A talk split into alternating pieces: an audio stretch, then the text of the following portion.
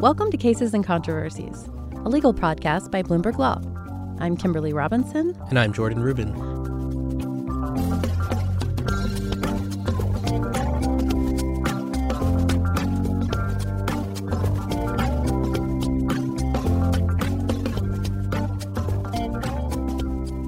I'm so glad I remembered my name today, and that's why is that, Jordan? Well, if you don't already know, we're taping this live at the American Association of Law Libraries. Hello to everyone in the crowd.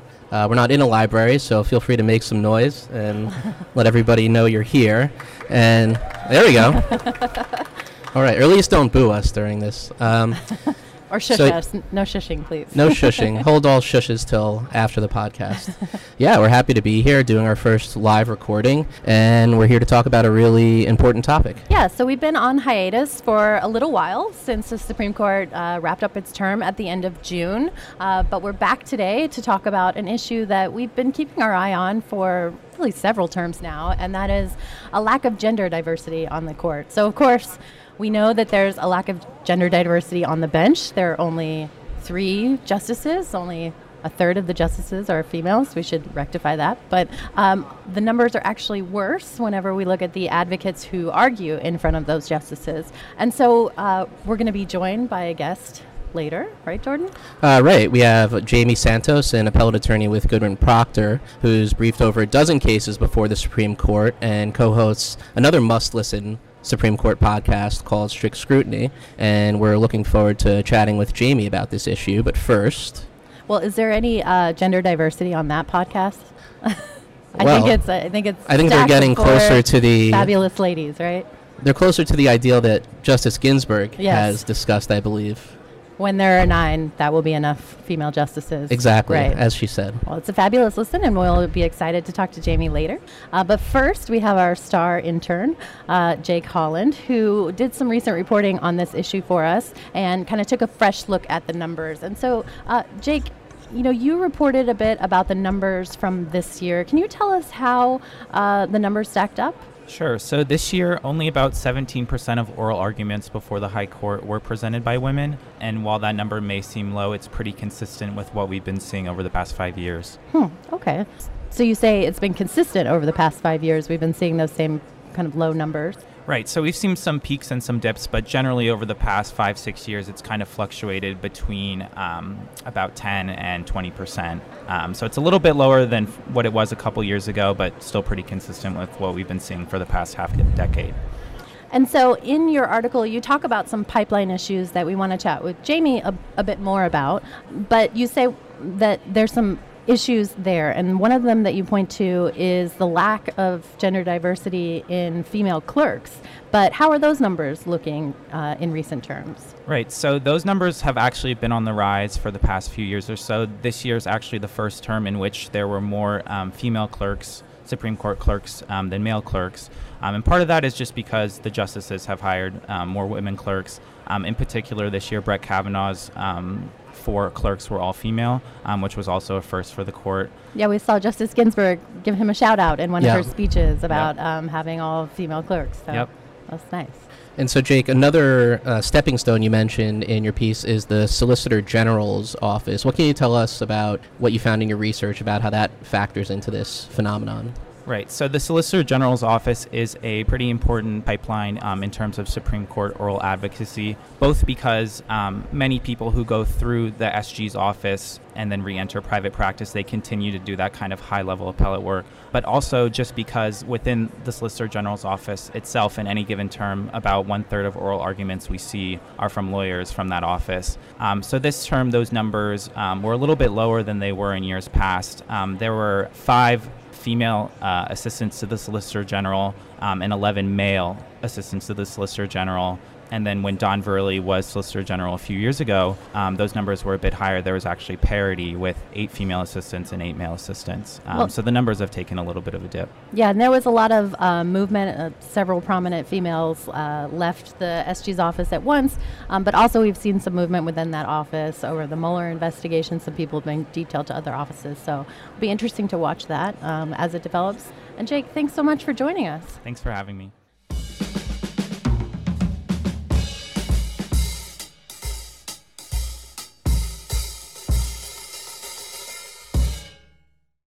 Should we have Jaime now? Yes. Apropos of the topic, let's let's upgrade this this podcast. Sorry, Jaime, we couldn't get the fire like you requested on your ah, entrance. I entrance. was hoping for a, a dramatic entrance, but I guess will take me not tripping over the speaker on the way in. That's that's a I- victory in itself. I don't know. It could have been pretty dramatic if you had if you had fallen. Splatted right in front of everyone. That would be great. So, you know, Jaime, I think, you know, we should take a step back before we start talking about some of the issues that we were talking with Jake about um, and talk about why diversity in this context is important in the first place. I mean, why is it um, that we should be watching out for gender diversity among the advocates? So I think that's a good question because obviously men have and can argue cases competently before the court. I think gender diversity matters for a few reasons. Um, it matters, the kind of simple reason is representation matters. If women are half of the profession, women should have the opportunity to do this work that's seen as kind of the most significant and widely impacting in the legal profession. Um, it also matters because I think, I guess, diversity begets diversity. So if if law students and undergrad students see diverse attorneys doing this work, they can be inspired to go to law school, to enter the profession, and to do this type of work as well.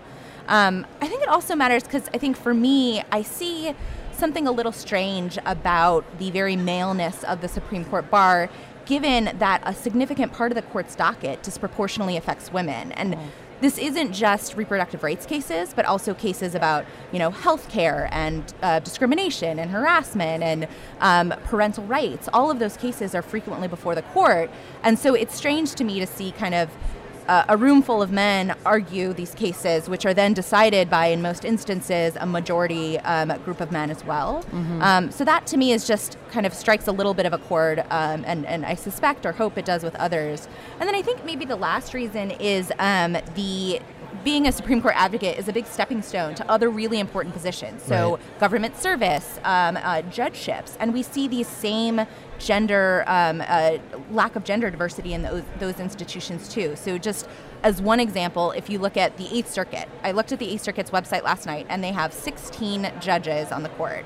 Um, do either of you know how many of those judges are women? I feel like the answer is going to be not many. One.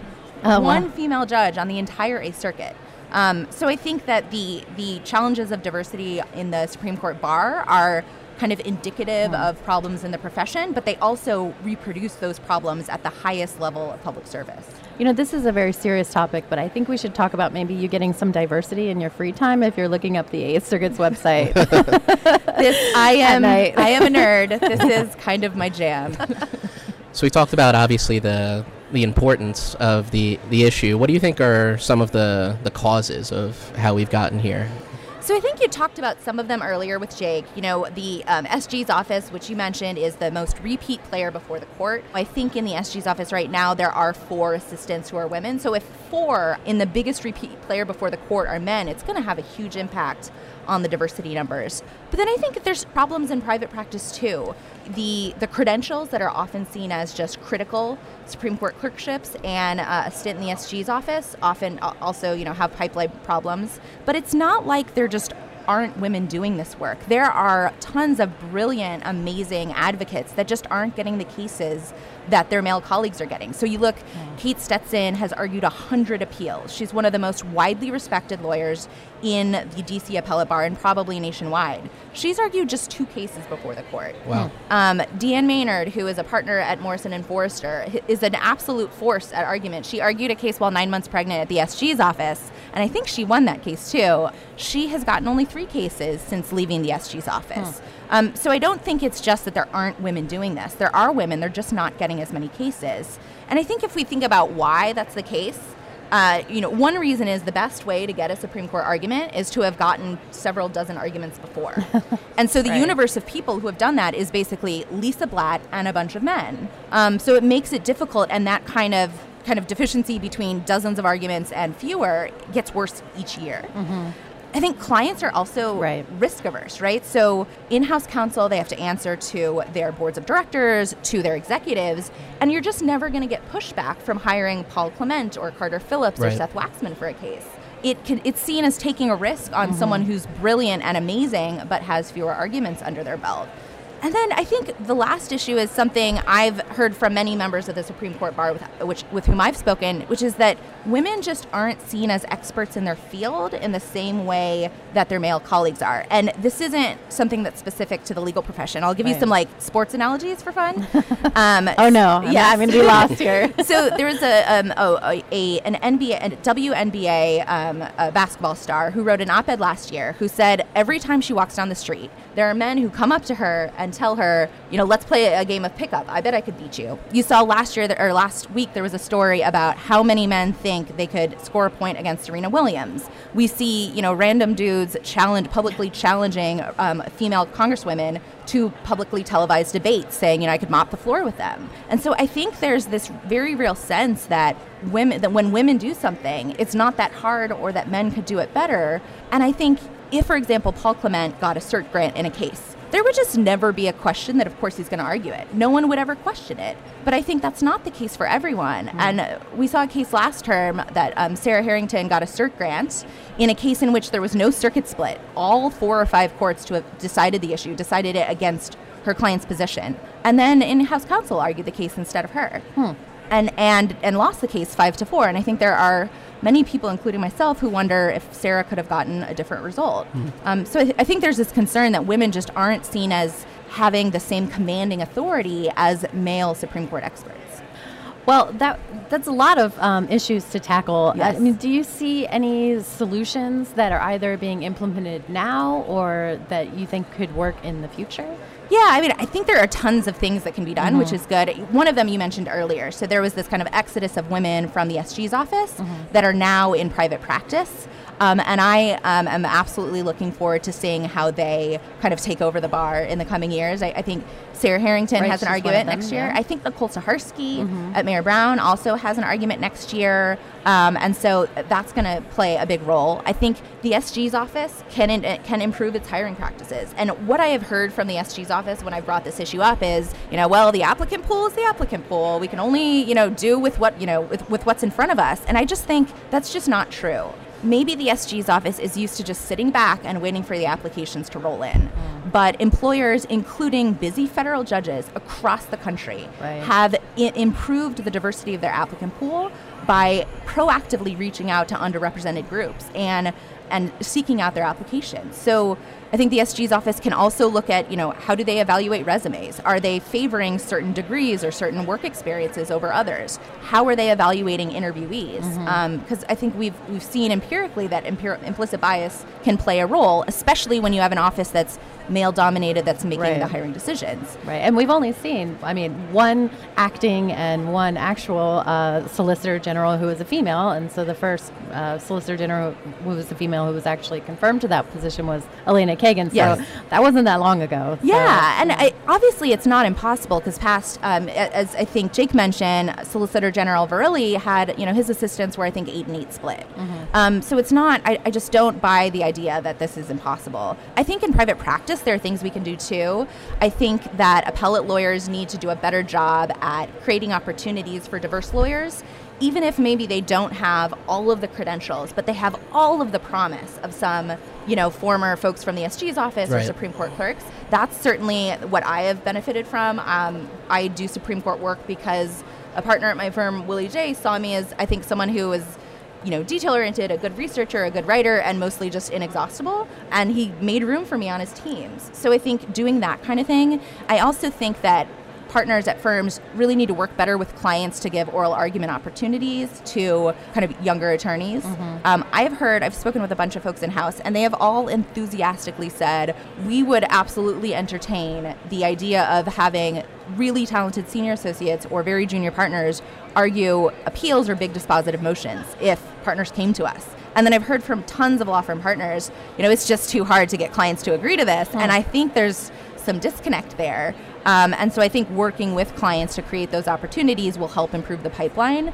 And, and judges can help too. So there, there are kind of oral arguments have been vanishing in many courts. Mm-hmm. Um, a lot of motions are taken under submission. I've seen some judges have have rules that say, you know, if the person arguing has had fewer than five years experience. I will presumptively have arguments. I would I would like to see that like fewer than 10 cases. 'cause, Right. Like in big law firms, mostly you're going to have zero arguments. Yeah, and 'cause that could take Yeah, a while right, for yeah. that to Yeah. actually Totally. happen. But that kind of thing could make a huge difference in improving the talent level and the pipeline for you know future Supreme Court advocates.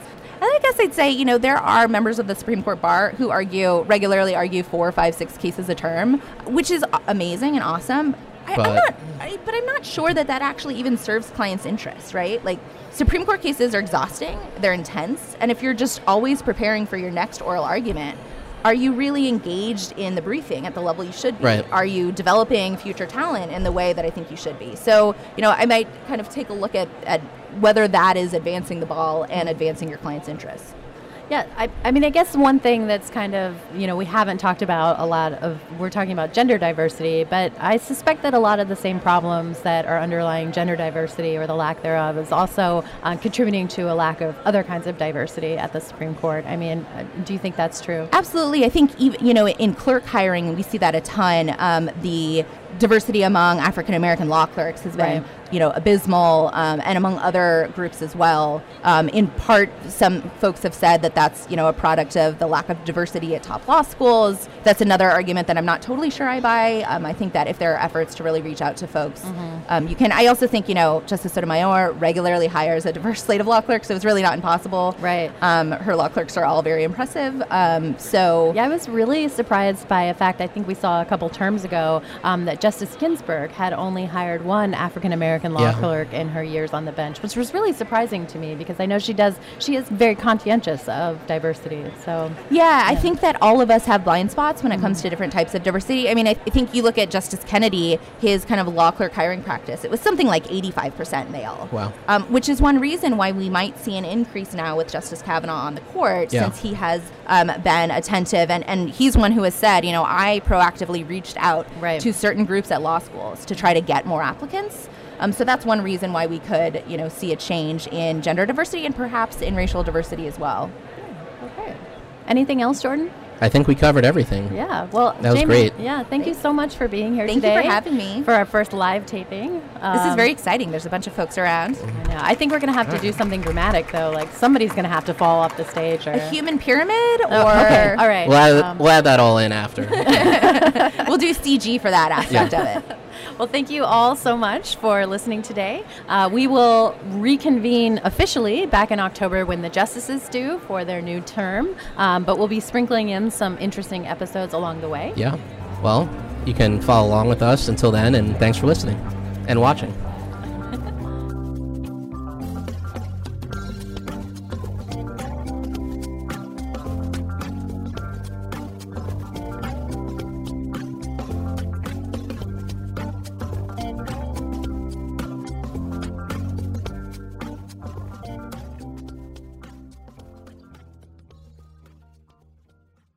Suspending the Rules is Bloomberg government's weekly deep dive into what's happening on Capitol Hill. As is often the case with suspension bills, there's something of a theme behind them. Every Monday, BGov reporters and legislative analysts preview the week in Congress This would be a rejection of what the Trump administration called for. and break down the biggest bills on the agenda. autonomous vehicles are going to know everything about where we go and what we're doing. You can listen and subscribe to Suspending the Rules wherever you get your podcasts. Find more information at about.bgov.com.